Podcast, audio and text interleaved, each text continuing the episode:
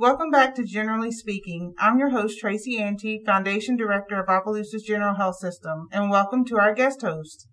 Hi, my name is Phaedra Allen. I'm the Physician Practice Administrator here at Opelousas General and happy to be with you all today. Thank you so much. Um, we're very lucky to have Elizabeth Henry. She's our OGHS infection preventionist with us today, and she is going to be answering some questions about COVID 19 and vaccines.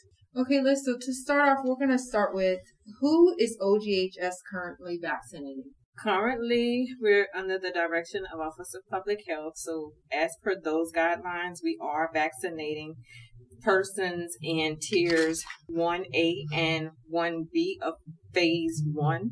Um, and that includes hospital personnel, nursing home and long term care facility residents and staff, first responders, fire personnel, law enforcement. And um, we try to start with those persons first, and then we move to um, phase 1B, tier 1. Okay. And those are the persons of 70 years and older. Health related support personnel, such as the lab persons, mortuary personnel, and pharmacy personnel, and outpatient clinics. Um, there are various persons looking to get vaccines, but right now we're guided by those guidelines to provide it only to those disciplines. So, where should the general public go for information regarding vaccine information and locations? At this time, the vaccines still are not readily available, but there is a lot of information on ldh.la.gov um, forward slash COVID vaccine.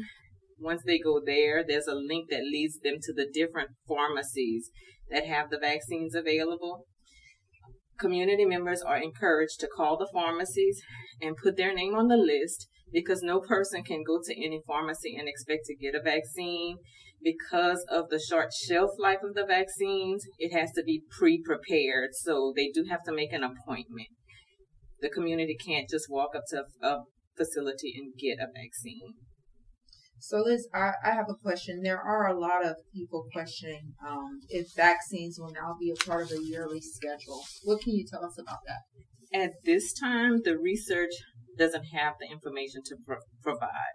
This is a new vaccine, although it has been in production for several year- years back. It is a new vaccine. So currently, there's no guidance towards reboostering um, you, you get the vaccine, the first dose, the second dose, and you're considered vaccinated until the research produces other information.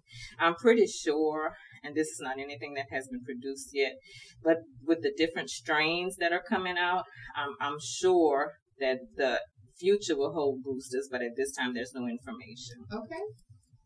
And what are some of the questions that you get asked most often? Um, a, a, lot about the side effects of the vaccines, which um, basically are arm pain, warmth, mild fevers, myalgia.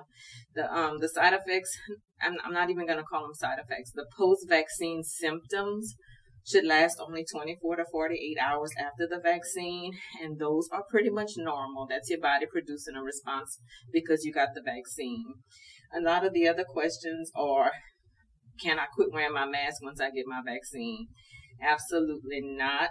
The vaccines are a safety mechanism, but it's not a, an elimination of COVID illness. So we do still have to take the necessary precautions even though we get the vaccine to protect ourselves and others. And if someone has not been vaccinated yet, what are some steps they can take to protect themselves now?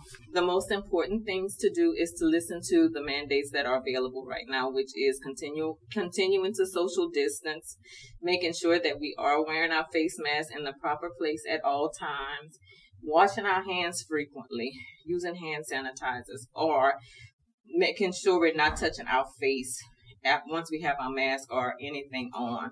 Stay home if you're not feeling well. Um, if you're in quarantine, make sure that you're quarantining, cleaning your area often, staying away from those that may, you may infect since you've had an exposure. Um, but the most important thing is to make sure that we keep the social distance and maintain our face mask in po- proper place. So, a question that I think comes up quite a bit is for those people out there that have actually had COVID, how soon can they be vaccinated and what's the reason that they have to wait? Vaccination should be often offered to persons regardless of the history or prior symptoms of COVID. There's no need to get tested in order to be vaccinated. Vaccination should be deferred until the person is recovered from the acute illness and criteria has been met for them to discontinue isolation. So, as long as they're not acutely ill and in the stage where they can get others sick, they can get the vaccine. It was in the beginning recommended that those persons should wait the 90 days after an exposure or an illness mm-hmm. because there was so much limited supply of the vaccine. Right. But as we get the vaccines a little bit more, all persons are um, recommended to get the vaccines, and they they stuck with the 90 day window because it's thought through the research and previous studies that ap- that you have an immunity up to 90 days after you've been infected with COVID illness. So those are the reasons that they suggested to hold off. But again, it is encouraged if you've had a um, previous exposure to COVID or an illness with COVID that you get the vaccine. The only time that you should actually really wait the 90 days is if you got any kind of monoclonal antibody therapy mm-hmm. or the convalescent plasma. In those situations, because we don't know how the antibodies you produce with those treatments and uh, antibodies with the vaccine work, mm-hmm. you should wait the 90 days in between before you get the vaccine. Okay, great.